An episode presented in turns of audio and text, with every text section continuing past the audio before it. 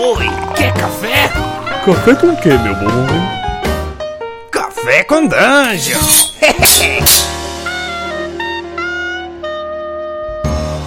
Bom dia, amigos do Regra da Casa. Estamos aqui para mais um Café com Dungeon. É sua manhã com muito RPG. Meu nome é Rafael Balbi e hoje eu estou bebendo o melhor cafezinho jamais feito na Terra. Porque eu fiz um pedido e gastei uma magia aqui, Wish, para poder conseguir esse cafezinho. Fiquei 5 anos mais velho, mas não tem problema, né? Daqui a, daqui a 2D4 dias eu volto a pensar de novo se eu quero mais de café desse ou não. é, eu vou falar hoje sobre a história dessa magia Wish no D&D, desde a edição 0 até a quinta edição. Bom, é, para começar, esse, esse, essa magia Wish não existia no, na, na, lista de magias do mago originalmente no D&D 0, na edição original. É, existia, na verdade, em, em 74, né, na, naquele livreto, o de Monsters and Treasure, ou seja, Monstros e Tesouro, um, um item mágico chamado Anel dos Três Desejos. É, ali já dizia que você podia desejar, o jogador podia desejar qualquer coisa, tudo mais. Só que tinha muito um texto dizendo para o mestre tomar cuidado com o equilíbrio de jogo. É, ali você lê claramente o texto que o Gygax escreveu, falando que faz um estímulo a, se jogar com as palavras do pedido do jogador, né? De forma que se o jogador fizesse um pedido muito agressivo, fizesse um pedido muito ganancioso, era pro mestre tentar virar as palavras contra o jogador, dar uma sacaneada, né? Da, daquela de mestre zoeiro.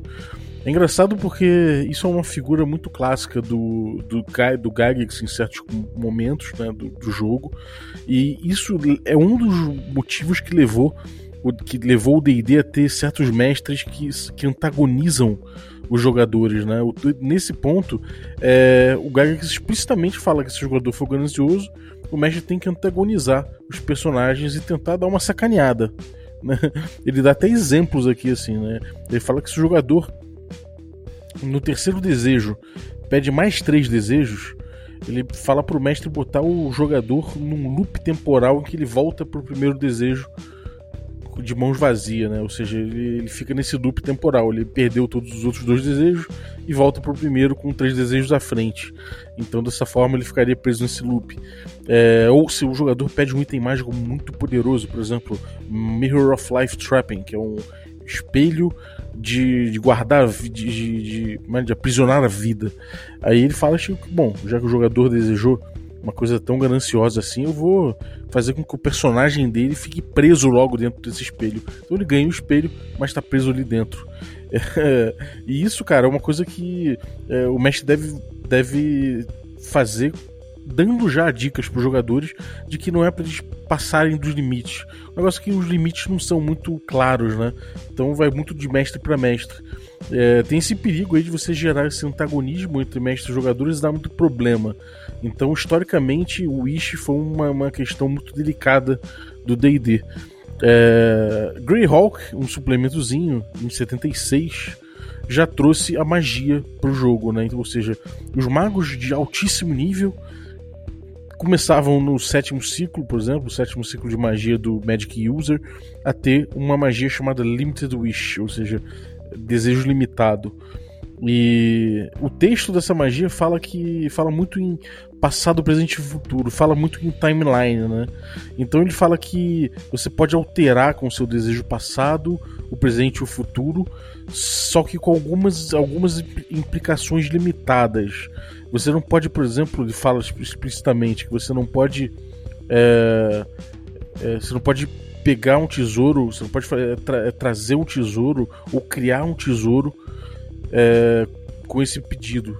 Isso é uma coisa muito curiosa porque é basicamente um meta-jogo, né? É uma, é um, um, o motivo para isso acontecer é no próprio jogo e não na, na, na, lógica da magia sozinha, né? Por quê? Porque no D&D antigo você ganha XP quando você ganha tesouro. Então, se você faz isso, se você cria tesouro com seu wish, com seu pedido, você está ganhando XP. Então, você vai levelar Você vai ganhar level no fim das contas sem, sem, sem atingir os objetivos do jogo. Então é uma coisa muito de metagame, né? Você proibir os jogadores de pedirem tesouro com, com Wish. Outra limitação é que apenas uma porção do Wish pode acontecer, ou seja, ele é limitado nesse sentido. Então, se você pede um Wish completo, de repente só um pedaço dele acontece, ou ele acontece por algum tempo delimitado, alguma coisa assim. Então, isso é o limite do Wish. E no nono nível né, de, de magia, os magos é, alcançam o Wish, que é um, o desejo de fato. Ele, ele se refere bastante a essa coisa do anel de três desejos do texto e e ele também tem essa coisa de te deixar no molho por 2d4 dias. Mas é basicamente a mesma coisa que o, que o, anel, o anel de Três Desejos traz em relação a dicas de como usar o Wish, de como frasear o Wish, tomar cuidado com o fraseamento e com o equilíbrio de jogo. É... Isso é uma coisa curiosa, né? Relativa ao tempo e à ordem das coisas ser o foco do Limited Wish e naturalmente do Wish que meio que copia o texto. É linha do tempo é uma coisa curiosa. Você fazer quase uma viagem no tempo, né? Não uma viagem no tempo necessariamente, mas você alterar o passado, alterar o, o futuro, é uma coisa que pode pode alterar muitas probabilidades dentro do jogo e muitas engrenagens ali dentro, né? Então, explicitamente como é que você faz? Você altera, você deixa alterar rolagens? Ah, aquela rolagem que eu fiz, aquele save intro para uma armadilha que levou meu personagem à morte o amigo aqui pode pedir para aquele, aquele resultado ser diferente. É, o resultado de uma batalha inteira, pô, aquela, aquela batalha randômica que a gente se, se meteu com um dragão branco no meio de uma geleira, será que a gente podia ter não evitado aquilo? Uma localidade, será que a gente pode ir para outro lugar? Será que aquela cidadezinha que a gente almejava no tesouro, abandonada, que tinha um tesouro escondido, será que essa cidadezinha podia ser em outro lugar? Será que a gente pode voltar para antes de, de, de repente a gente ter conhecido um, um Lich que fudeu a nossa vida? Será que, porra, não, melhor nem ter, nem ter conhecido esse cara e nunca ter cruzado o caminho dele? Será que esse tipo de, de coisa pode ocorrer com o Limited Wish? É, as, chances, as, as chances são grandes, né? Então você consegue alterar isso. Será que você pode alterar sua reputação? Eu quero, pô, eu quero agora ser um príncipe para de repente tentar pegar a mão de uma princesa pois pode ser uma coisa interessante. Ele não fala muito do que, que é muito audacioso e o que não é. Isso, por um lado, é muito bom, porque ele deixa isso no, no acordo da mesa, né? no acordo do mestre para o mestre. E sinceramente eu gosto disso, porque me leva a não ser sacana como Gygax, me leva, me leva a pensar no, no, papel do mestre, né? E voltar naquela época lá de quando isso não era tão claro de repente, e pensar que sim, cara, você pode aceitar a proposta do jogador. O cara quer mudar o resultado de uma, de uma batalha no passado, deixa mudar. De repente você pensa em, em coisas paralelas aquele desejo que podem trazer coisas divertidas ou novos desafios para o jogo. Se, pô, eles querem, eles querem é, fazer com que, pô, quero ganhar, o cara quer ganhar um título de nobreza, pô, deixa o cara ganhar o título de nobreza. De repente você faz existir um lugar que onde ele é, onde ele é nobre, mas ele chega lá as pessoas são muito estranhas, parecem que não tem alma. Ou de repente ele é nobre de um lugar que não existe mais.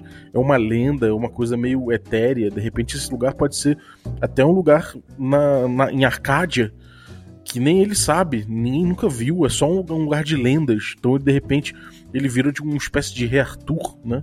Pode, cara, você pode explorar isso tudo de uma forma tão tão lúdica e tão legal, né? Medindo sempre o, o desafio, que você não precisa sacanear o jogador tenta trabalhar com ele isso para fazer com que os wishes sejam maneiros. Mas enfim, o D&D ele não avançou nesse sentido, né? O D&D acabou avançando com o Gygax principalmente em se regular, em se positivar, ou seja, trazer regras e parâmetros para resolver esse tipo de coisa. Então a gente vê a primeira edição do AD&D trazendo muito mais texto e muito mais parâmetro para magia de para magia de wish, né, de desejo. É, ele fala do desejo, magia, magia de desejo especificamente, ele fala de mudar hit points, ressuscitar ou transportar a, a, o grupo de um lugar para o outro. Você pode fazer sem qualquer problema. Você não, não vai precisar ficar de molho 2D4 dias, né? Como você precisava no, no ODD, no DD antigo. Você precisava ficar de molho lá 2D4 dias, você não conseguia fazer nenhuma magia. E aqui no ADD você continua, você continua precisando e você ainda ganha menos 3 de força. A não ser que você só esteja mudando hit points, ressuscitando alguém ou fazendo o, o transporte, o teletransporte da, do grupo. É, se você passar disso aí, né? Que é uma recomendação de game balance, praticamente, está trazendo aqui uma recomendação de como equilibrar o seu jogo. Se você estiver passando disso, é, aí você já começa a ter esse problema aí, 2D4 dias off e menos 3 em força durante esse dia todo, esse tempo todo. É, ele fala também, dá uma, uma, recomendação aqui de Game Balance é, no DMG. Ele fala no DMG coisas específicas. É, por exemplo, se você quiser aumentar um atributo seu acima de 16, esse atributo aumenta em um décimo por wish. E leva a crer que abaixo de 16 você vai ter que pedir um por um, ou seja, você não consegue chegar e falar, eu quero ter força 18, sendo que você é um cara que tem força 5. Você consegue falar que quer, ter, quer ser mais forte, e aí você vai ter a força de 5 para 6. Depois você vai ter que fazer mais um wish. Assim vai até 16 e quando tiver em 16, você, a partir dali você ganha um décimo.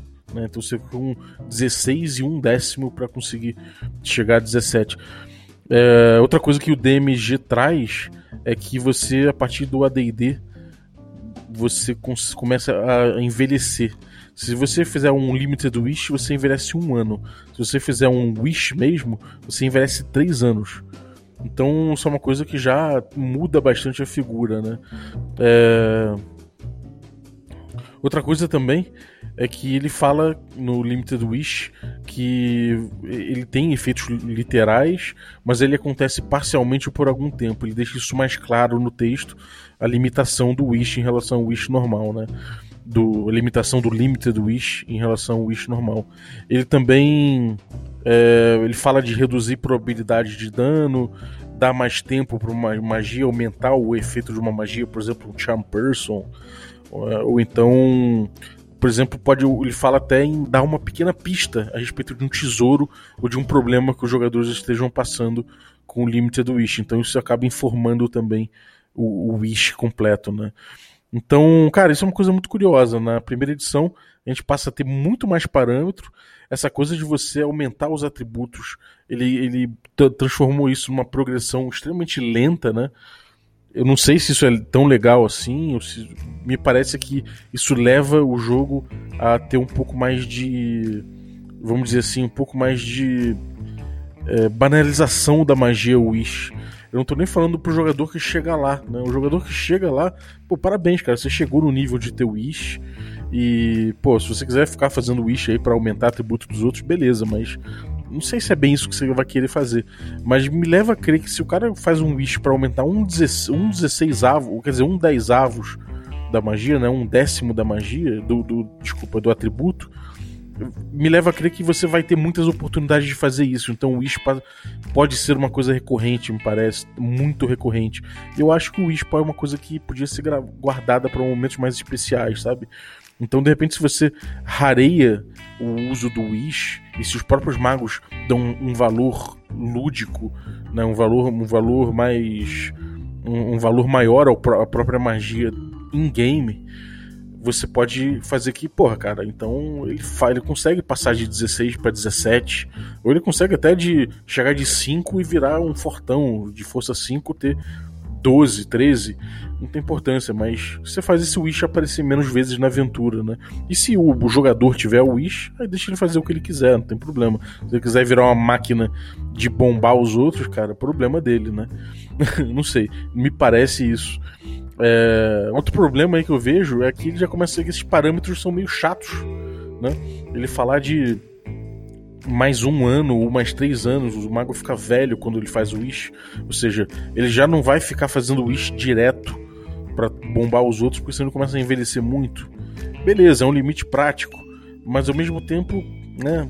É, pô, ele não pode desejar se tornar mais jovem, isso é uma coisa muito clássica né, a fonte da juventude. Ele não pode pedir para se tornar mais jovem, ele sempre vai envelhecer. Não sei se isso é tão legal, mas tudo bem, né? Eu acho que tem gente que curte isso aí e eu acho que pelo menos tem parâmetro de regra para isso. Ele puxa menos para a imaginação e coloca mais na regra essas limitações aí. É... Tem outra recomendação de fair play que ele faz na primeira edição do AD&D, que é o seguinte: se o jogador pedir no Wish para matar o personagem de outro jogador, é, que o mestre pode fazer com que ele, ele se arrependa disso, né? Ou seja, que ele castigue esse jogador, esse pedido do jogador que não tem fair play, e fazer com que o próprio pedinte, né, o cara que pediu a magia, que fez o Wish, vá parar no futuro, num tempo onde o personagem que ele pediu para morrer já tenha morrido e ele fica isolado do resto do grupo e tá fora da campanha. Ou seja, o Gygax ali ele tem um texto já que ele continua nessa, nessa de botar um texto que, que, que vira o mestre zoeiro, né? Então eu acho isso um pouco complicado gerar esse antagonismo aí no texto que ele traz. Agora, na segunda edição do AD&D, o texto continua mais ou menos igual, mas a gente tem algumas clarificações aí. O, o, o Wish ele envelhece um ano, o Limited Wish, e o Wish completo ele envelhece cinco anos. É, ele traz mais exemplos aí de, de para mestre, né? Ele fala, por exemplo, que se o, se o jogador vier com Wish e fala que ele quer um castelo, é, olha só que, que, tenso. Ele fala que é pro, pro, pro gênio, sei lá, ou pra, ou pra própria magia fazer o castelo dele se materializar no céu, em pedras, aos poucos lá se formando aquela massa é, erguida no ar e de repente o jogador poder testemunhar com toda a sua aflição aquela massa, aquele bloco de pedras caindo e se destruindo ao chão. é, outro exemplo que ele dá é, é uma coisa do cara falar que ele nunca quer sofrer dano. Então, o, ele, ele, quando faz esse pedido, ele começa a sentir seus músculos atrofiarem e sua, e, e sua carne virar aos poucos pedra. Então ele se torna uma grande estátua. Isso são coisas que, cara, realmente são antagonismos, antagonismos muito estranhos, assim. Eu não, eu não costumo gostar muito disso, mas, sabe, claro, você tem histórias divertidíssimas a respeito. Mas eu prefiro sempre trabalhar com o lado lúdico. Ainda assim, o Gaga traz esses dois exemplos aí. É, a gente tem parâmetros dentro do Complete Wizards, que é aquele livrinho roxo que a gente tinha de, de, de classes né, no ADD, segunda edição. E ali ele fala que você pode, por exemplo, é, fazer um, um wish para pedir tesouro. É, um tesouro valendo de até 10 mil GP. Você pode, por exemplo, curar é, sua, su, seu grupo ou alguém de, de, até 70 HP. Você pode destruir uma criatura em plena vista, né? só, só por desejar essa criatura, essa criatura morta. Você pode matar ela se ela tiver até 10 HD ou 10 níveis. É, isso é bem pesado, né? Mas assim, essa coisa de matar uma criatura e tudo mais. Mas ao mesmo tempo, só curar 70 HP é uma coisa meio desesperada. Então, mas tudo bem, vai que o mago tá lá no desespero, né? Numa luta desesperada, tá vendo alguém, alguém morrer e pede os 70 HP. O tesouro é uma coisa que inaugura nessa edição, porque o AD&D, segunda edição, já não tem mais essa coisa de você ganhar level quase que exclusivamente com tesouro. Então ele abre um pouco mão desse, desse, desse dessa limitação de metajogo que, o, que os D&Ds antigos traziam. É... O Alcadim, que é aquele suplemento, aquele, aquele cenário né, de, de meio árabe, né, meio desértico ali do, do AD&D, segunda edição, ele traz algumas coisas legais também, porque ele, te, ele traz muitos gênios, né? Gênio da lâmpada não sei o que. Então ele fala que não pode afetar o passado ou o futuro, ele não pode gerar títulos de nobrezas, de nobreza, ele não pode alterar os sentimentos verdadeiros de alguém, tipo gerar amor. Ele pode, na verdade, ele pode emular um charm person, mas ele nunca pode gerar o amor verdadeiro em alguém. E ele não pode fazer um item mágico do nada. Eu também não sei se são tão legais assim essas limitações, eu acho até que são coisas legais, né? Por de repente você faz um amor verdadeiro na pessoa, mas de repente você não tá sentindo amor verdadeiro e agora você tem alguém que ama você de verdade e você não ama mais aquela pessoa de verdade. Acho que brincar com essas coisas são muito mais, é muito mais legal do que se limitar textualmente, né? Mas enfim, tem aqui muitos parâmetros já no AD&D segunda edição. É, a gente chega no AD&D terceira edição, finalmente, em que a gente tem muitos parâmetros aí. O, e o, a magia de Wish passou a ser uma magia que ela replica magias de nível baixo, de nível inferior, né? Então, magias de nível 8 ou menos.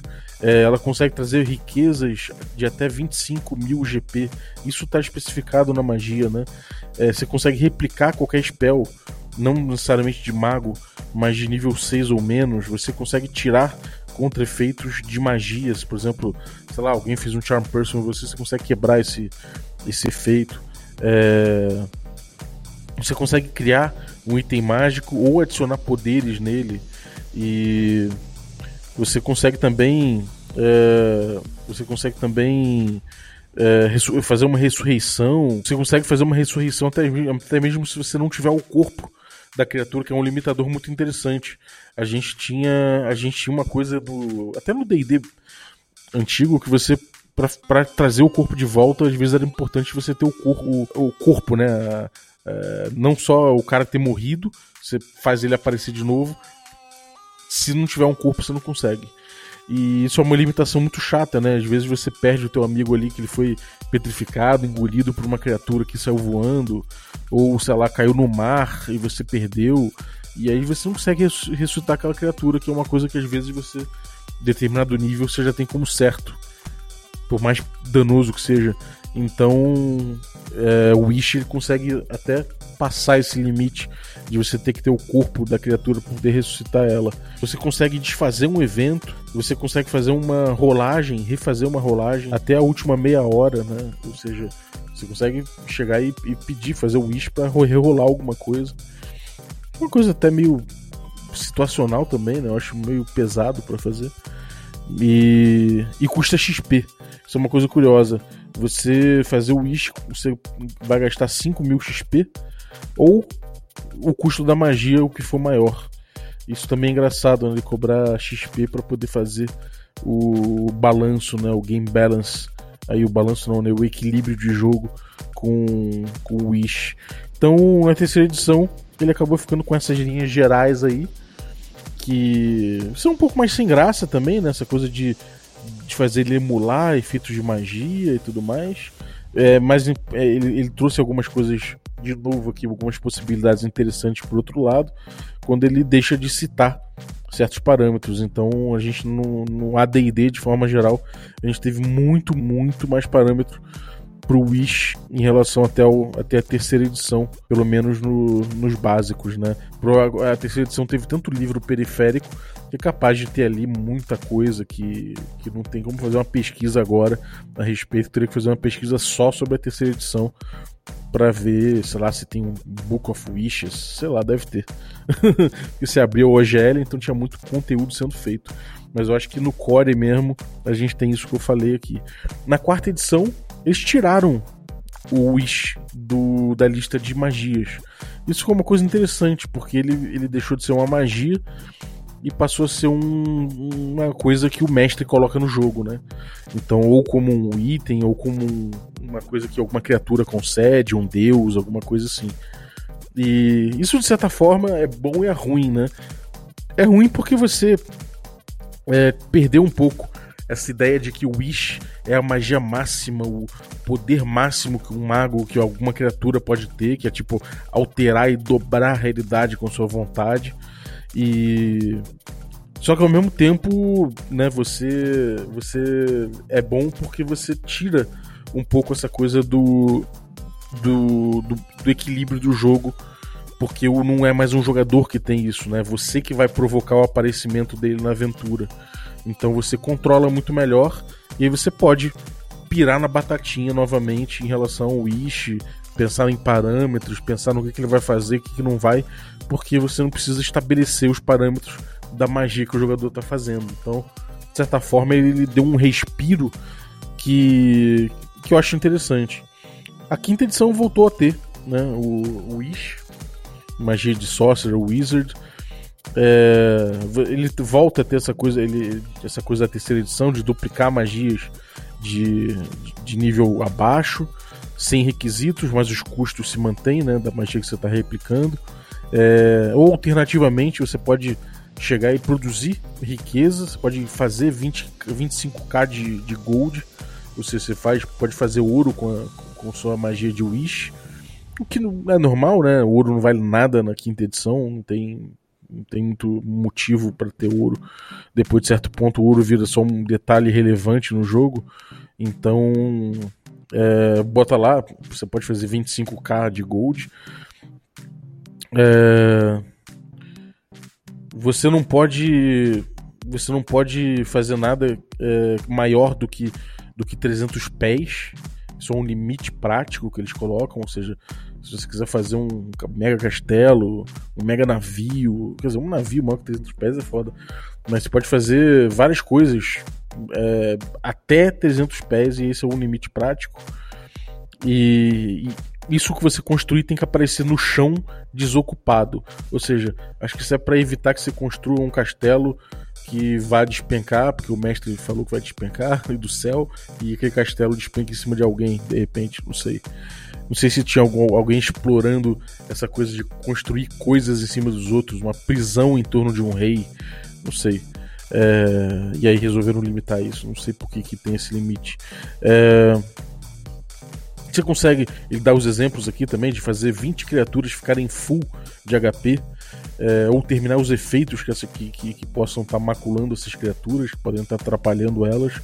Você pode pegar 10 criaturas e dar imunidade a essas criaturas em relação a magia até 8 horas, ou seja, você faz, sei lá, essas criaturas não vão sofrer com Fireball. Pau! Pronto.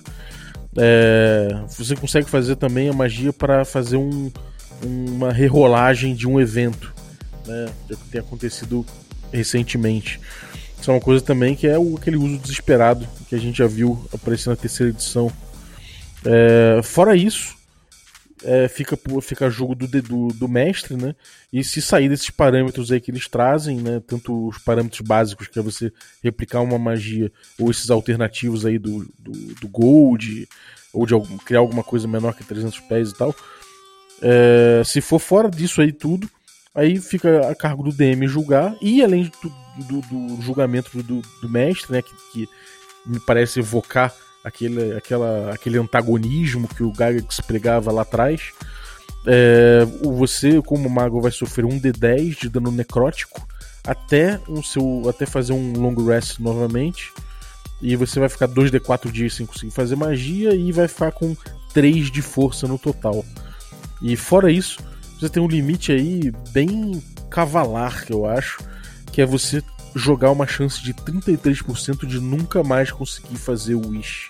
Ou seja, tenha muito cuidado quando você vai fazer. Agora, de novo, eu acho que estão botando muito parâmetro uma coisa que não precisa. É claro que exige muito do mestre, mas eu achava melhor que você desse milhões de exemplos legais de uso de Wish do que ficar criando tanto, tanto parâmetro assim.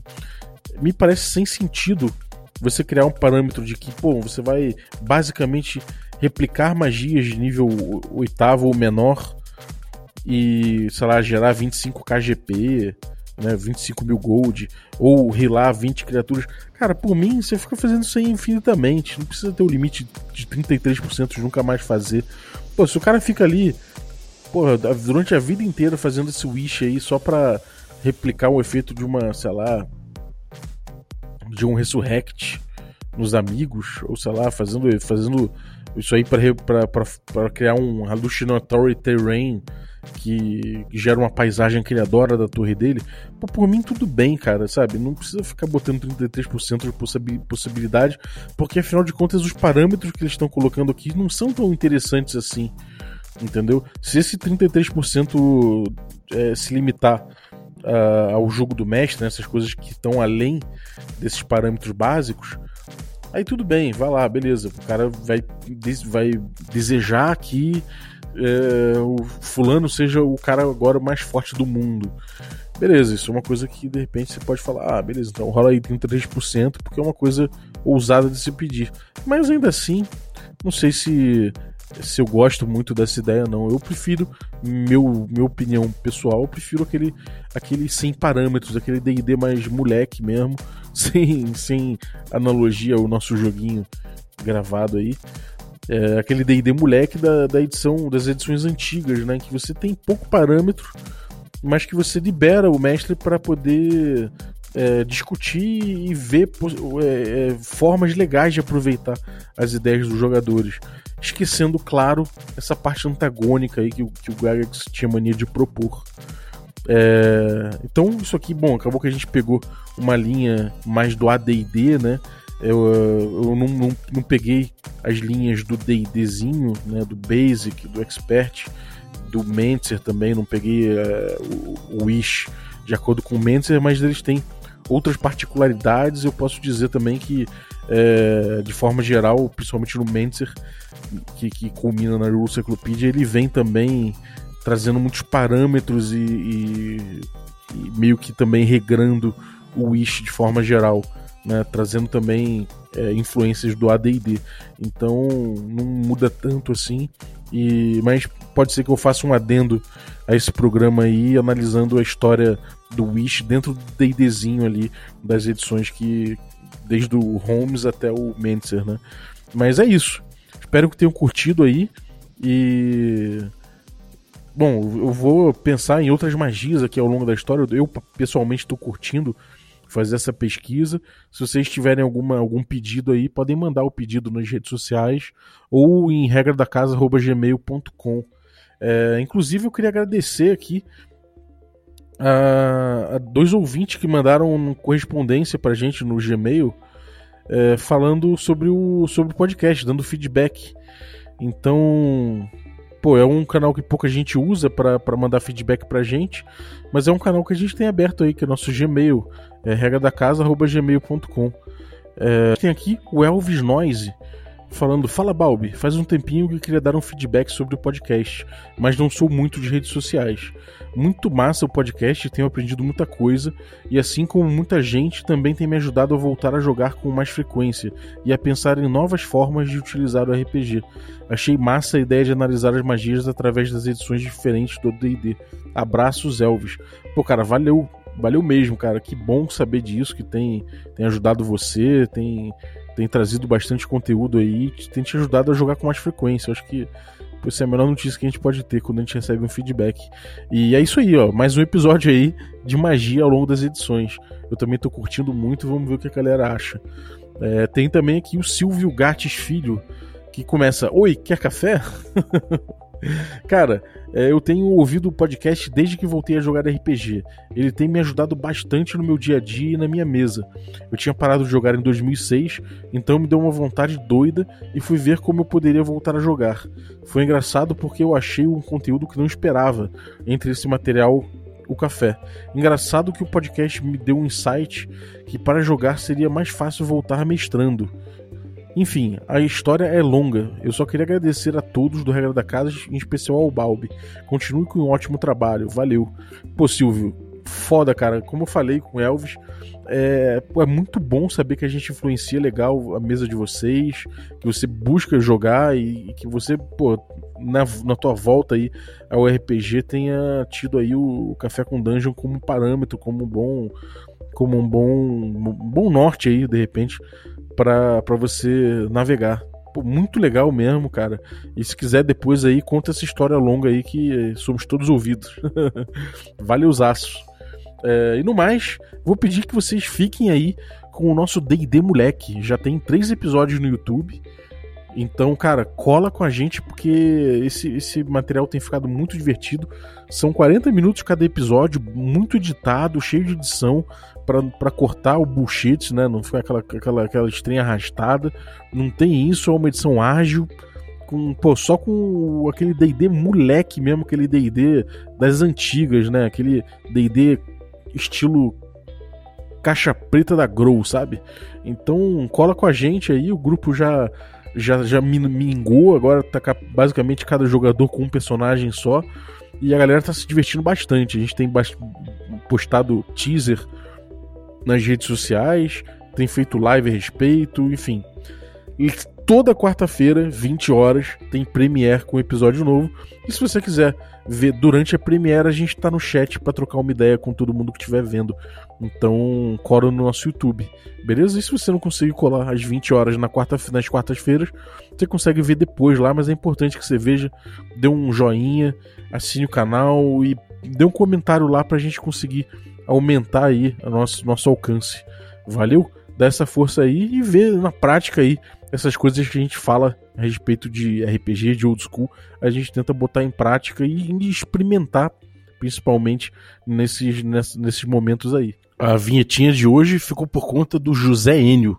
Valeu, José, ficou muito legal, cara. Tanto barulho de café, fa as facas amolando, ficou tudo muito bom, cara. Valeu mesmo.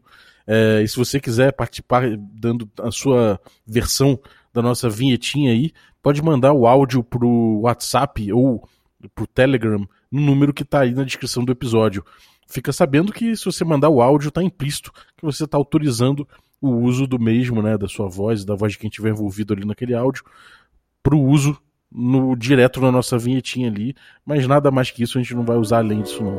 Muito obrigado e até a próxima.